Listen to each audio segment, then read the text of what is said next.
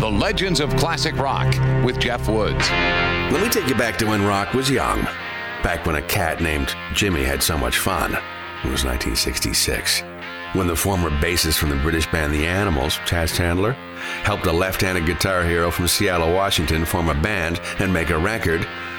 The one that a critic from the BBC called The Sound of the Future Arriving. And nobody, not the Beatles, not the Stones, not Clapton, or anyone, could deny.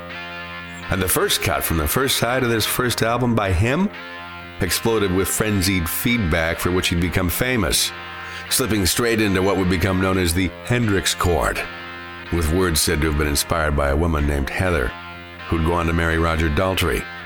But in this moment, in the first cut of that first side of the first album by the Jimi Hendrix Experience, it was Jimi who was pining for the pleasure of this foxy lady. The Legends of Classic Rock